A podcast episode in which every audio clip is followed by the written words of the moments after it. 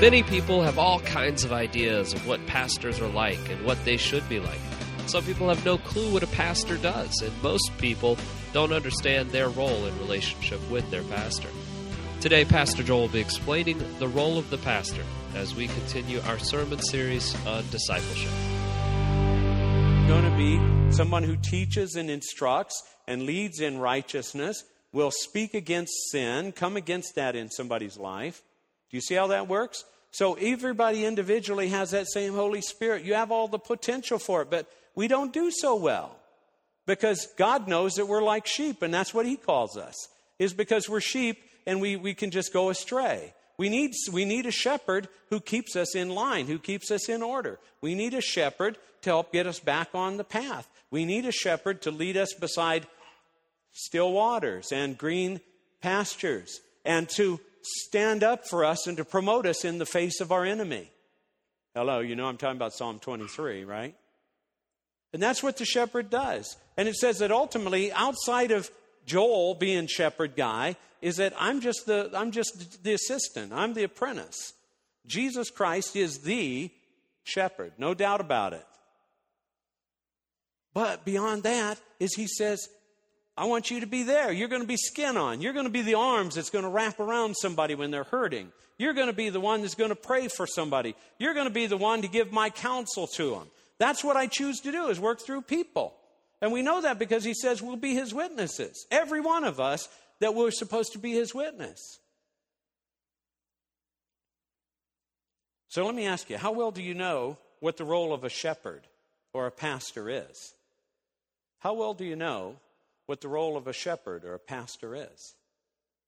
Because sometimes I attack it from the wrong angle, I can tell you that. 13 plus years that I've been here, and I, I can think about different times where I've tried all kinds of different ways to encourage and to inspire, to, to, to really see the church take off, to see us kind of rise up into that place. And, and I can say that sometimes I didn't do it right. So, of that, I can say, forgive me.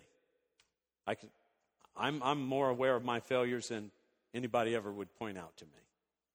Because we all have that, that enemy who he's the, he's the negator. You know what he does? He comes and he beats you to death. What's, what's he called? Yeah, he's called the accuser of the brethren. And so what he does is he accuses us day and night. And you know what he does? He gets us to accusing ourselves. And then he gets us to accusing other people. And pretty soon we've grown real accustomed to and, and comfortable with accusation. Where if it's not coming at us, it's coming from us. Hello. So, how well do you know what the role of the shepherd or pastor is? How can I be a pastor if you don't really know what that means? So, you come to church because it's an institution, and you come to church because it's something everybody does, and you come to church because we need God in our lives, and you come to church to worship God, and you come to church to be inspired. And those are all true statements, but there's also some things that a pastor does, that a shepherd does, that we'd be better off if we would actually embrace the ministry of the shepherd. And sometimes we don't because we, we put them at arm's length. Sometimes we don't want them that close to us. Sometimes we're angry with them or upset with them or offended by them. Sometimes we're not all impressed with them. Sometimes we, we make it to where they have to jump through some hoops to gain our affection, our heart. Why would I want to follow them? And see, what happens is it's so far away from what God has for us. Because now, He says, Today, when you hear my voice, harden not your hearts. And what happens is we've just got a little bit of a, a hard heart. It's not, it's, I don't think it's hard like plaster, it's hard like wax. It could be melted by the fire of God. We just have to submit ourselves to that. Amen? So read with me, if you would. It's in your bulletin there. If you look, it's Ephesians 4 9 to 13.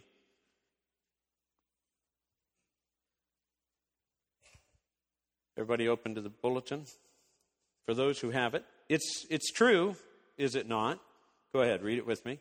That the one who climbed up also climbed down, down to the valley of the earth. And the one who climbed down is the one who climbed back up, up to highest heaven. He handed out gifts above and below. filled heaven with his gifts, filled earth with his gifts. He handed out gifts of apostle, prophet, evangelist, and pastor, teacher, to train Christians in skilled servant work, working within Christ's body, the church, until we're all moving rhythmically and easily with each other, efficient and graceful in response to God's Son, fully mature adults, fully developed within and without, fully alive like Christ. You know, I think about that passage and I think, Paige, what grade are you in? Are you freshman, sophomore, sophomore?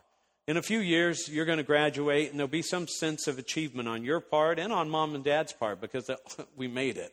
Um, but then there's also this sense of where you're going after and what you're going to do. And some year, uh, if you choose college and you go on to college, that when you walk that aisle and you get your college degree, that whatever that degree is in, there'll be another sense of accomplishment and satisfaction. Mom and dad will once again say, Wow, we made it, and she did it. And you'll have you'll feel good about what you've done.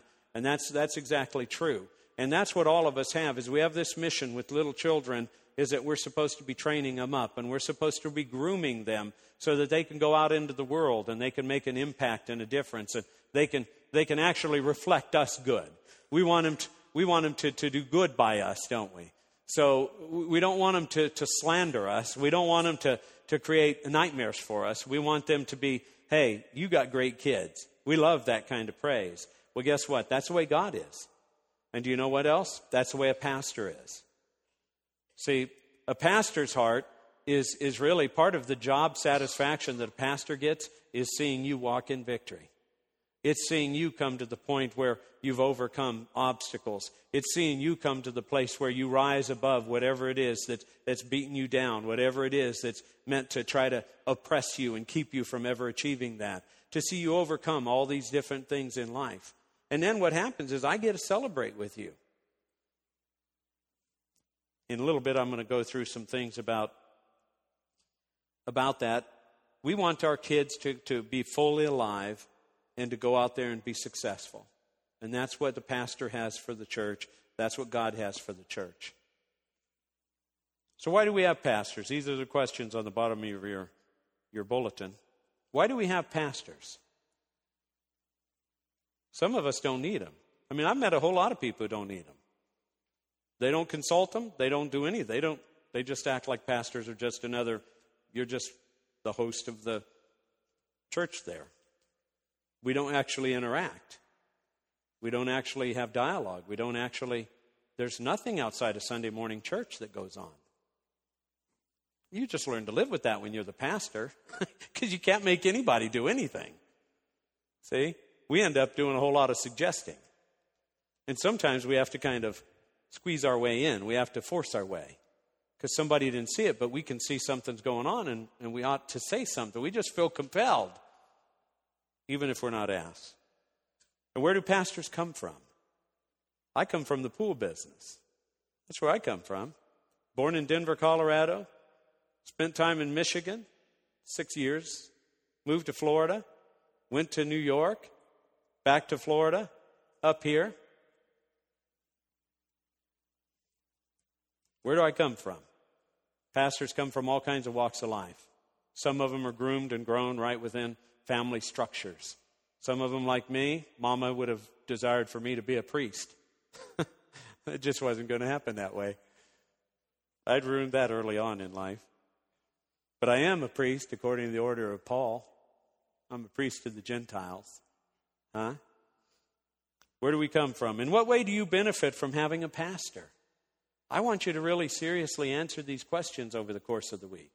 How do you benefit from having a pastor? And if you don't have a pastor, and if you don't understand what a pastor does and what they are, you might not even realize what you're missing. I'm not speaking about me, I'm speaking about pastors. Because I am one. And how could you benefit more from having a pastor? What might they have done and the difference they might have made if we would have handled things differently. So the dictionary says a pastor is a shepherd. Actually, the same word. It's shepherd and pastor are really interchangeable. Same word. It says that A pastor is one, a person who herds, tends, and guards sheep, a person who protects, guides, or watches over a person or a group of people, a member of the clergy, the great shepherd, Jesus Christ, to watch over carefully.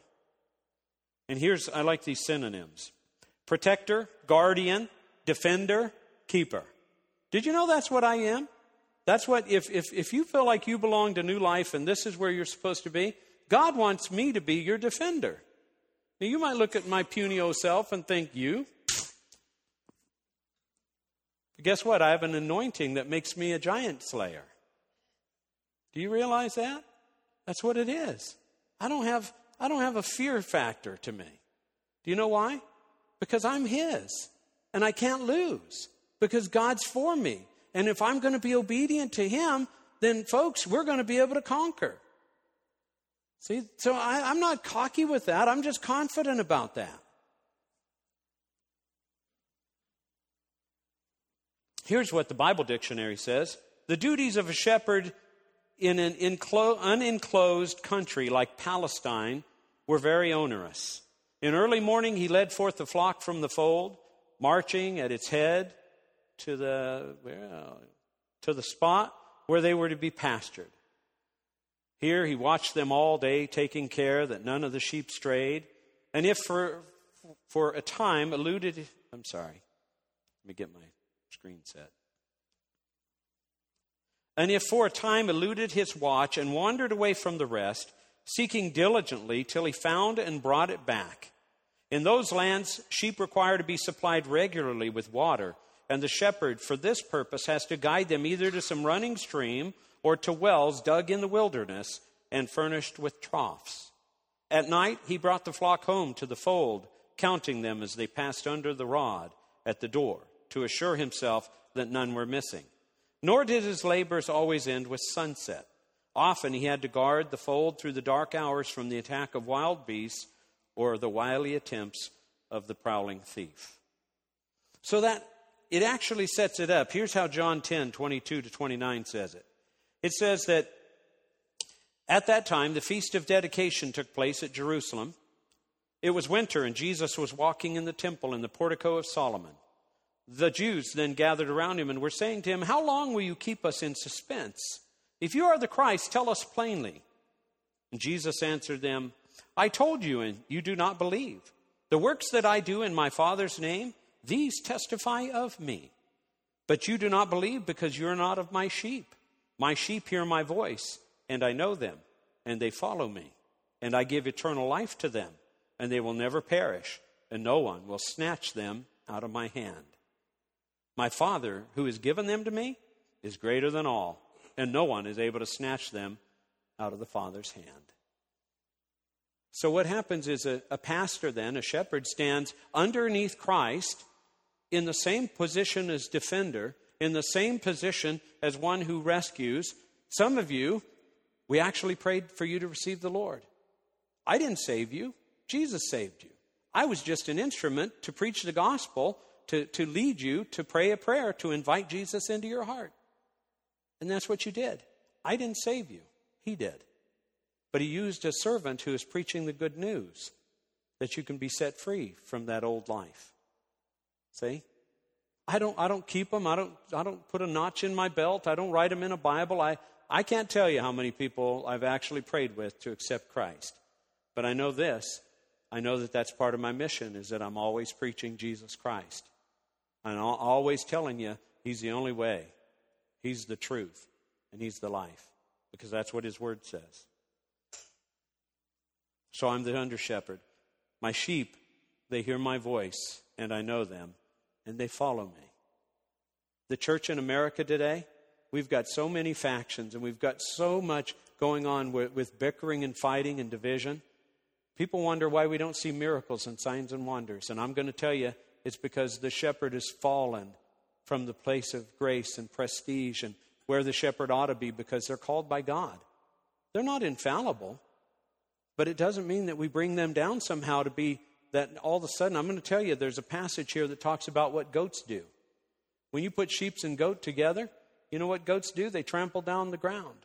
They eat lower than, than what the sheep eat. And what happens is they destroy everywhere they've gone. And Jesus says that there comes a day where he's going to separate the sheep from the goats. There are people who think they're sheep, but they're actually goats. And the way you can tell is because how they boss around and how they trample and how they push and shove.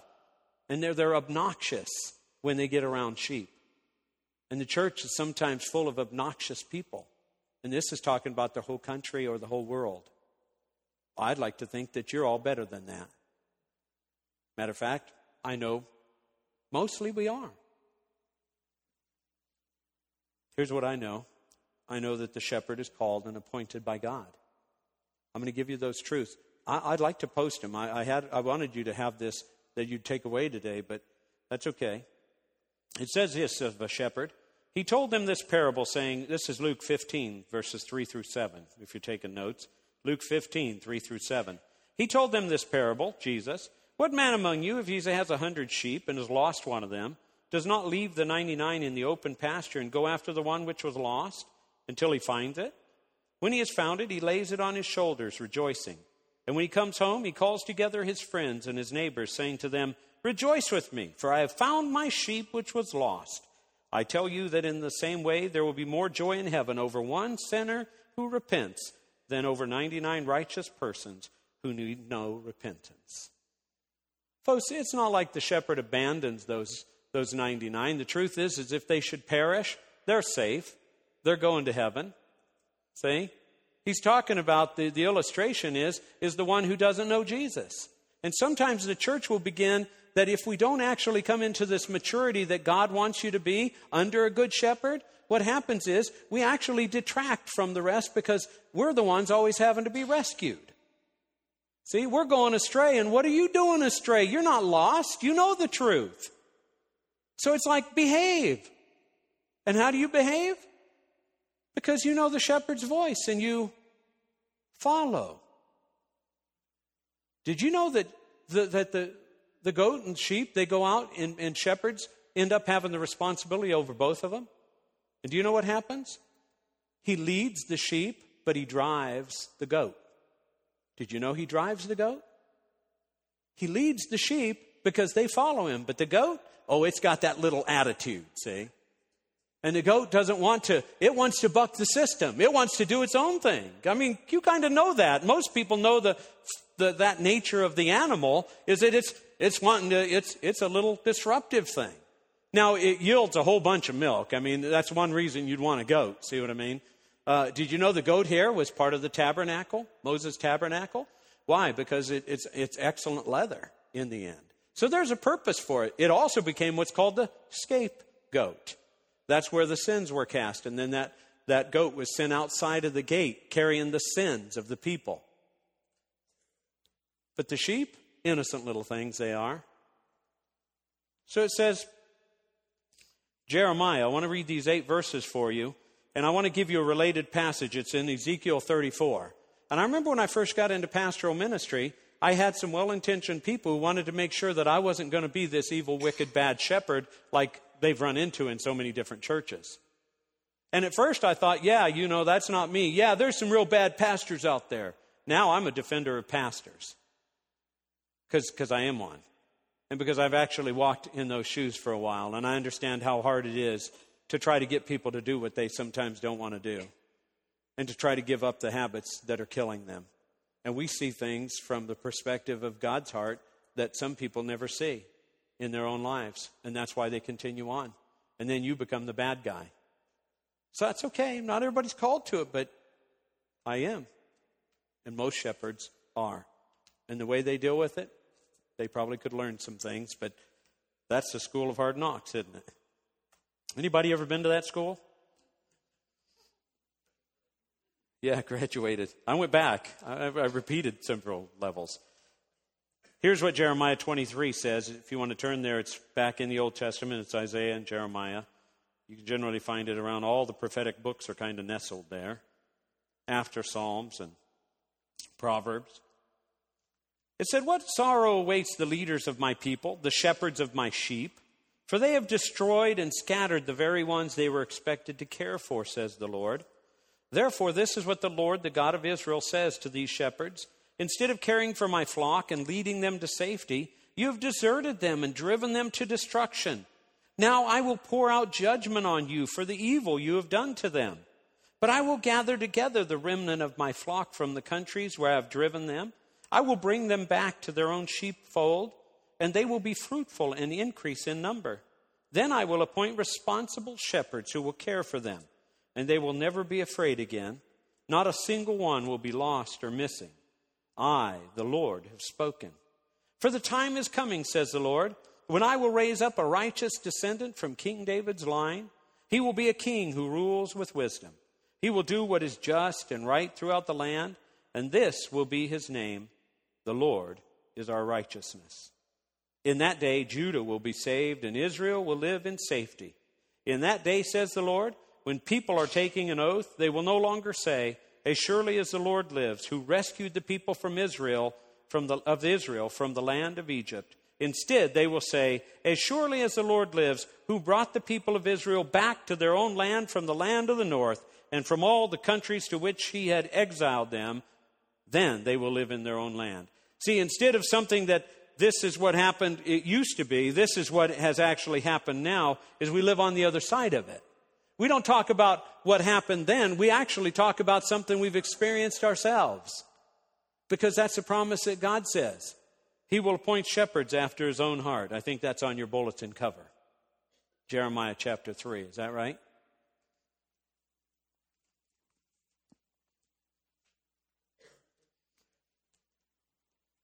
Who will appoint? He'll appoint shepherds after his own heart. And I can tell you that I've been under some of those kinds of shepherds you might have been under.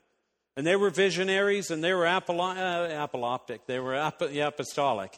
They were, they were, they had all kinds of other gifts, but I'm not sure about the gift of pastor. But they were.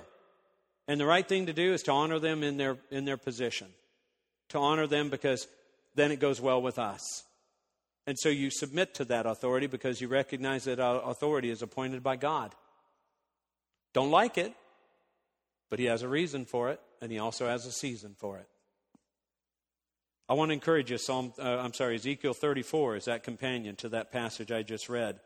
He says this, in, I'm going to read a little excerpt. He says that after all that rebuke to the pastors and shepherds, see, who were feeding themselves instead of feeding the sheep, he says, I will search for my lost ones who strayed away, and I will bring them safely home again. I will bandage the injured and strengthen the weak, but I will destroy those who are fat and powerful.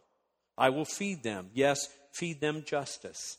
And as for you, my flock, this is what the sovereign Lord says to his people. See, people who say, Shepherd, you better get this, because God ain't going to be happy with you. Oh, yeah? Well, and as for you, verse 17, my flock, this is what the sovereign Lord says I will judge between one animal of the flock and another, separating the sheep from the goats. Isn't it enough for you to keep the best of the pastures for yourselves? Must you also trample down the rest? Isn't it enough for you to drink clear water for yourselves? Must you also muddy the rest with your feet? Why must my flock eat what you have trampled down and drink water you have fouled? Who's he talking to again? He's talking to the goats. He's talking to the, to the sheep. Some of those who've been hiding out looking like sheep or acting like sheep, but they're not really sheep. He's saying they're really goats. See, that's in churches in America, all over the place. People are pushy, obnoxious, forcing their will on you, their opinion on you. Verse 20 says, Therefore, this is what the sovereign Lord says I will surely judge between the fat sheep and the scrawny sheep. For you fat sheep pushed and butted and crowded my sick and hungry flock until you scattered them to distant lands. So I will rescue my flock, and they will no longer be abused. I will judge between one animal of the flock and another, and I will set over them one shepherd, my servant David. He will feed them and be a shepherd to them. And he goes on down to the end. You are my flock, the sheep of my pasture. You are my people, and I am your God. I, the sovereign Lord, have spoken. Many times people establish a buffer zone around them instead of being ruthlessly honest. That's what I experience as a pastor. That buffer zone is this little place, you can call it a comfort zone, which means I don't mind you knowing certain things, but there's other things you're not welcome to. You can go only so far. So that's a buffer zone. And what happens is we learn to do that because we don't know who we can trust. Because we've trusted other people and we've been let down.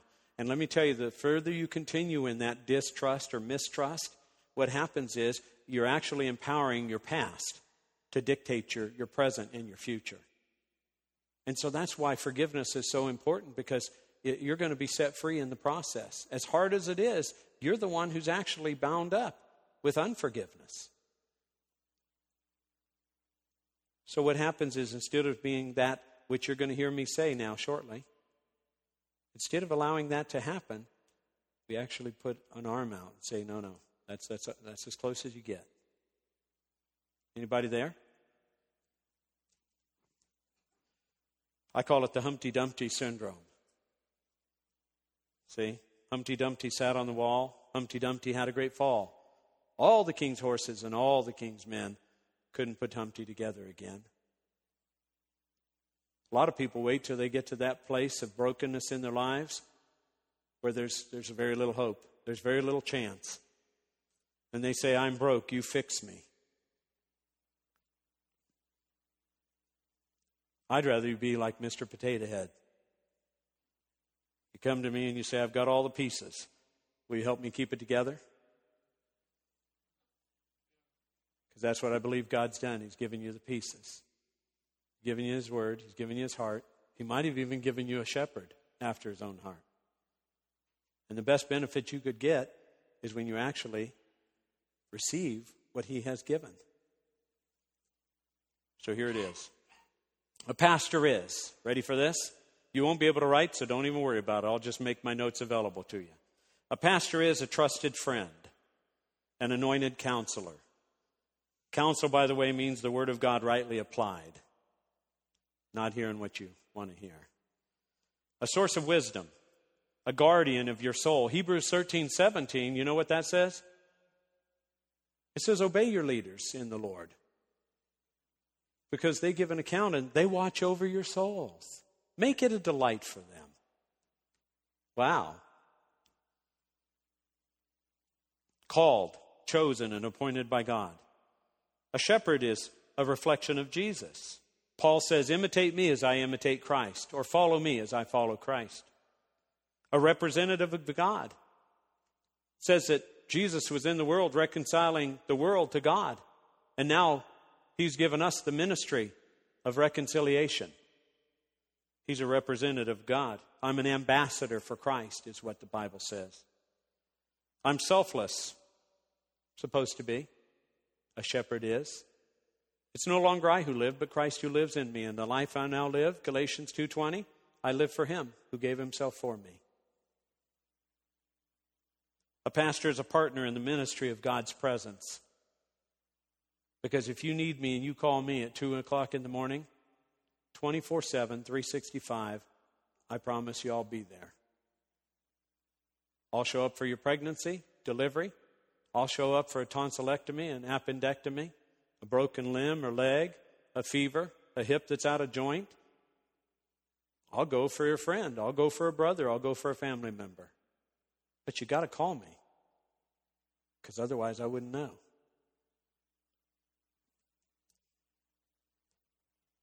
a mirror for people. Some of you know this really well about me because I can't really hide it. Your attitude affects me. You come to me with joy, I reflect joy. When you come to me with anguish, or you come to me with accusation, or you come with me with threat, guess what I reflect? I still got that Irish in me. It's poor excuse. It's also called flesh. So, what happens is if we deal gently and kindly with one another, it actually helps me to be a better person.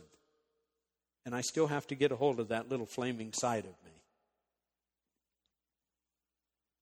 I'm a sponge. I absorb the good, the bad, and the ugly. That's what a pastor does.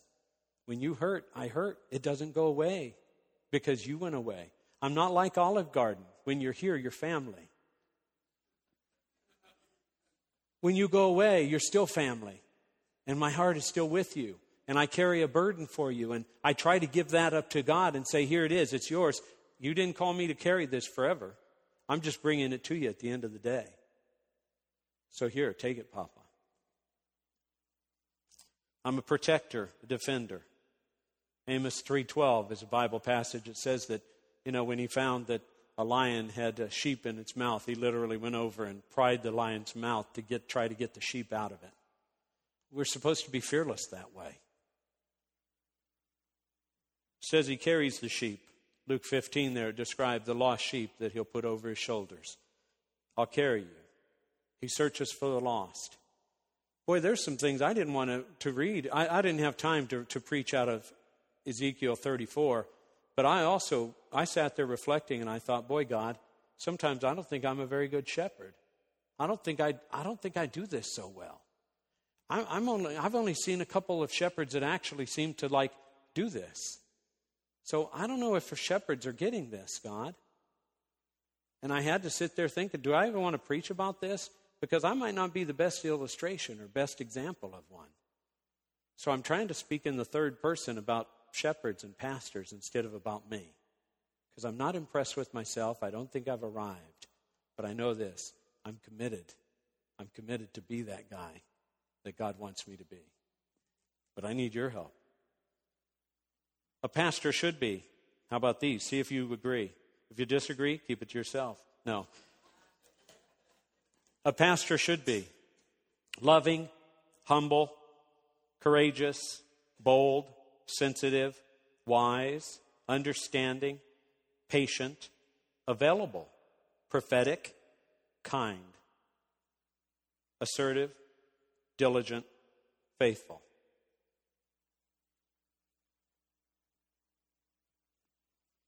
A pastor should not tickle your ears, look the other way, hold grudges, act like we don't care, let you create or build your own image of God, put him in a box, or let you live like a harlot. Pastor should not. This, by the way, you'll never find in a book. This is my heart poured out this morning. We sheep, we must follow. We're created to follow, to follow ultimately Him, but to follow the shepherd that He's appointed. The shepherd leads sheep, he drives goats. He kills lions, wolves, and bears, beats down thieves, rescues people from the pit. He weeps.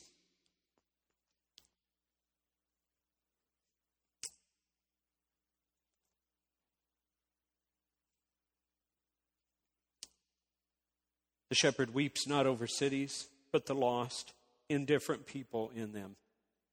He intercedes for marriages, children, jobs, careers. He cheers for us, coaches us, encourages us, and identifies with us. He is, with all his imperfections and eclectic idiosyncrasies, flaws, and sometimes just weirdness. The pastor is God's man, who God is still working on to grow his kingdom and to spruce up his bride. You are the pastor's fruit for God's glory. A pastor is not the waiter nor the cook, and he doesn't own the joint. The customer is not always right, and the pastor is not the adversary, the enemy, or a control freak.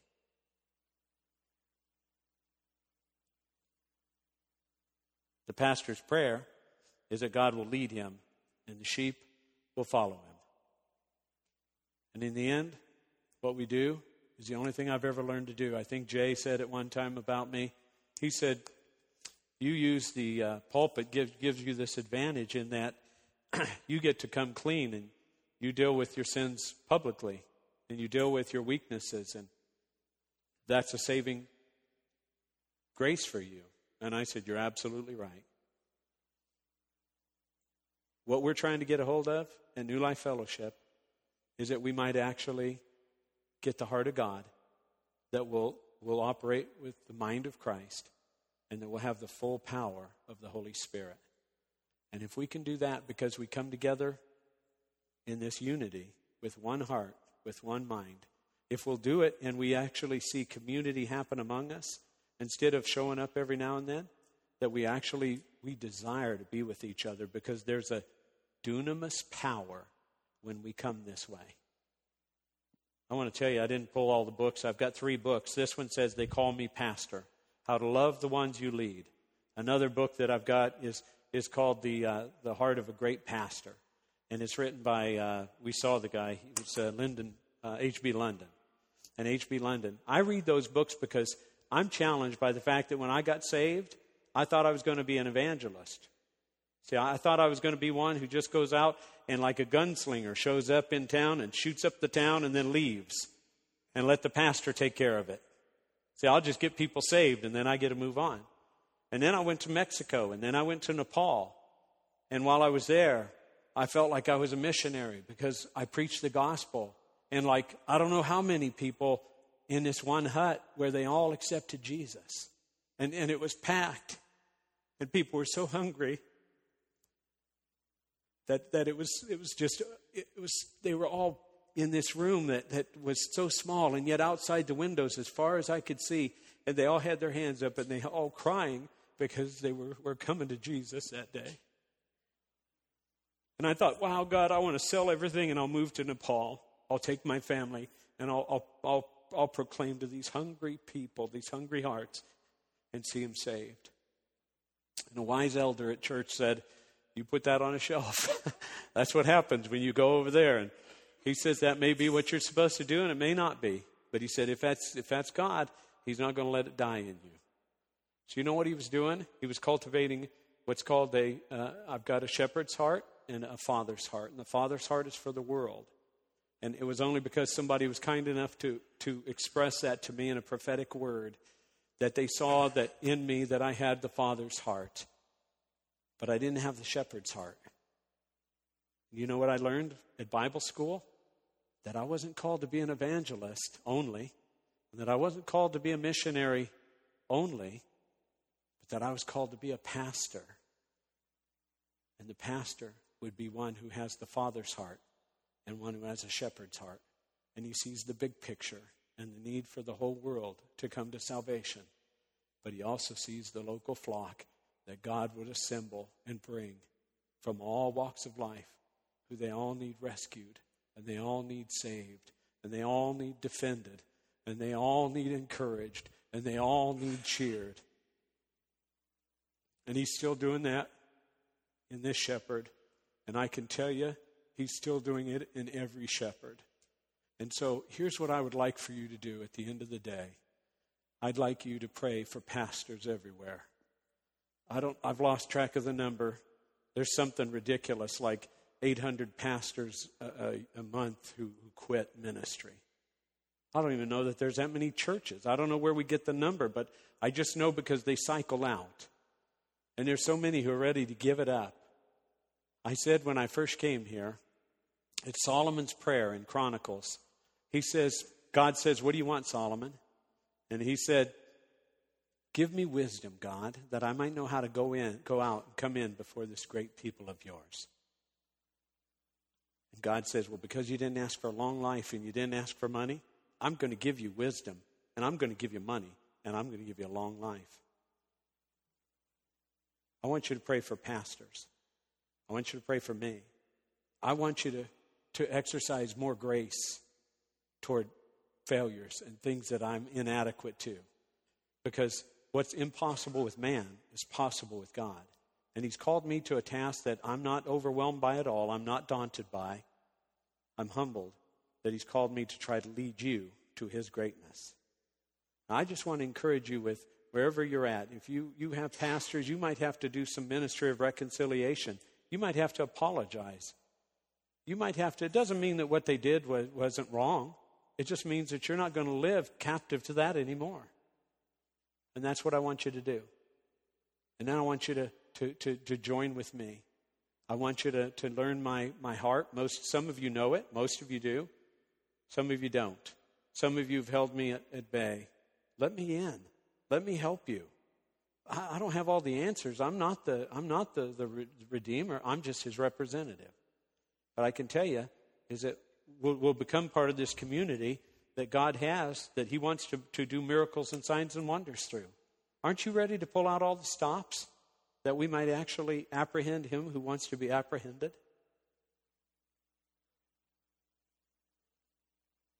So let's pray. We sing a song that says, I have, uh, let's see, da, da, da, da, da, da, da. How's that go? You are my shepherd, I have no needs. You know what? Because he knows everything that we need. So, Father, I pray that, that this message, which you've stirred for me, you know how you've challenged me, that I'm humbled, God, because uh, I know your grace is so good that I don't always get it right. And, and I don't chase after the sheep sometimes. And, you know, there's things that I could do better. But God, I also know that sometimes, you know, it, it's, t- it's so difficult. Will you help, God, to draw us to, to have one heart, that the body of Christ might come together, that we'll experience your wholeness, God, so that we might experience your holiness? I pray for us, God, that you're going to lead and guide. I pray for, for the ministry of reconciliation between shepherds and sheep all across this land. And I pray, God, that they might actually know the privilege that I have the joy of walking with people and seeing victories.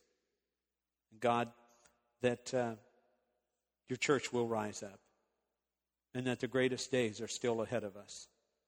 And God, that we might know your victory, that we'll walk in it, and our testimony will be stronger. God, it'll be, it'll be irrefutable that you are in our midst. And I bless every person here, God. I ask your blessing upon my life and ministry, God. And I ask you to bear more fruit, abundant, lasting fruit out of each and every one of us. In Jesus' name. Amen. Hey, thank you. I, I trust that I'm going to post these things, the things, just the specifics about a pastor. And I'd love for you, if you're going to stay for the meal today, I want to give you a three by five card. And what I'd like you to do is I'd like you to put down some fond memory or a trait or something about a pastor that you've had in your past. Not me, a pastor that you've had in your past. If you've never had one, then you'll have to put me, I guess. But uh, the idea is, I, I don't want to hear good things about me. I want to hear good things about pastors. And I want to hear good things about people that have spoken into your lives and where you've been affiliated and where you've been. There was something dynamic because when, when I read those things, what it does is it helps to challenge me that I might become some of those things, that I become all things to all people, that I might win some. Amen? So let's stand and we'll pray a final blessing and be out of here. I hope you've learned something about the role of a shepherd and the purpose of a pastor. And I hope you've heard my heart in that. And if anybody disagrees or you're disgruntled or you want to contend with me, bring it. Amen? Bring it in love. Hallelujah, Jesus. Yeah, let's do that. I am your sheep, God. You said you want to be my, my shepherd, that you would lead me. So, God, that's exactly what we all want. That's what we, we really need is we need the shepherd, God. And so thank you that you in, are ultimately, you're, you're, the buck stops with you. So I thank you for that. I thank you for calling me. I thank you for appointing me. I thank you for the shepherd's heart which you put among the people here. That in the end, if we're a parent, we have a shepherd's heart. God, I thank you that you put among men, you've put a father's heart. I thank you that, God, uh, you have taught us that there's a shepherding that we do, there's a concern that we have. We do weep and we, we do rejoice and we do celebrate. We are humbled by this thing called life. And we thank you for the opportunity we have today to come and celebrate pastors. And so, God, I would yield those things to be able to say to, to, to uh, my friends who are pastors, to, to my, my friends who have given up ministries, to those who've walked away to those who've literally just thrown in their hands and, and they don't even want to go to church anymore. God, that they might come back, that you'll call them back, that they'll be the prodigal, that God, they preached about themselves, that they'll find themselves right in the midst of that kind of grace. And I pray, God, that you're going to knit our hearts together here at New Life Fellowship. And God, that you're going to bless every person. And I pray for those visiting today, God, if this is where they're called to be, then they'll be here. And God, that if they're to go back, that they go back with a, a, new, uh, a fresh perspective of their pastor, of their shepherd. And God, I pray that you're, uh, you're doing the work in our lives, that you're continuing that work that you began according to your word. In Jesus' name.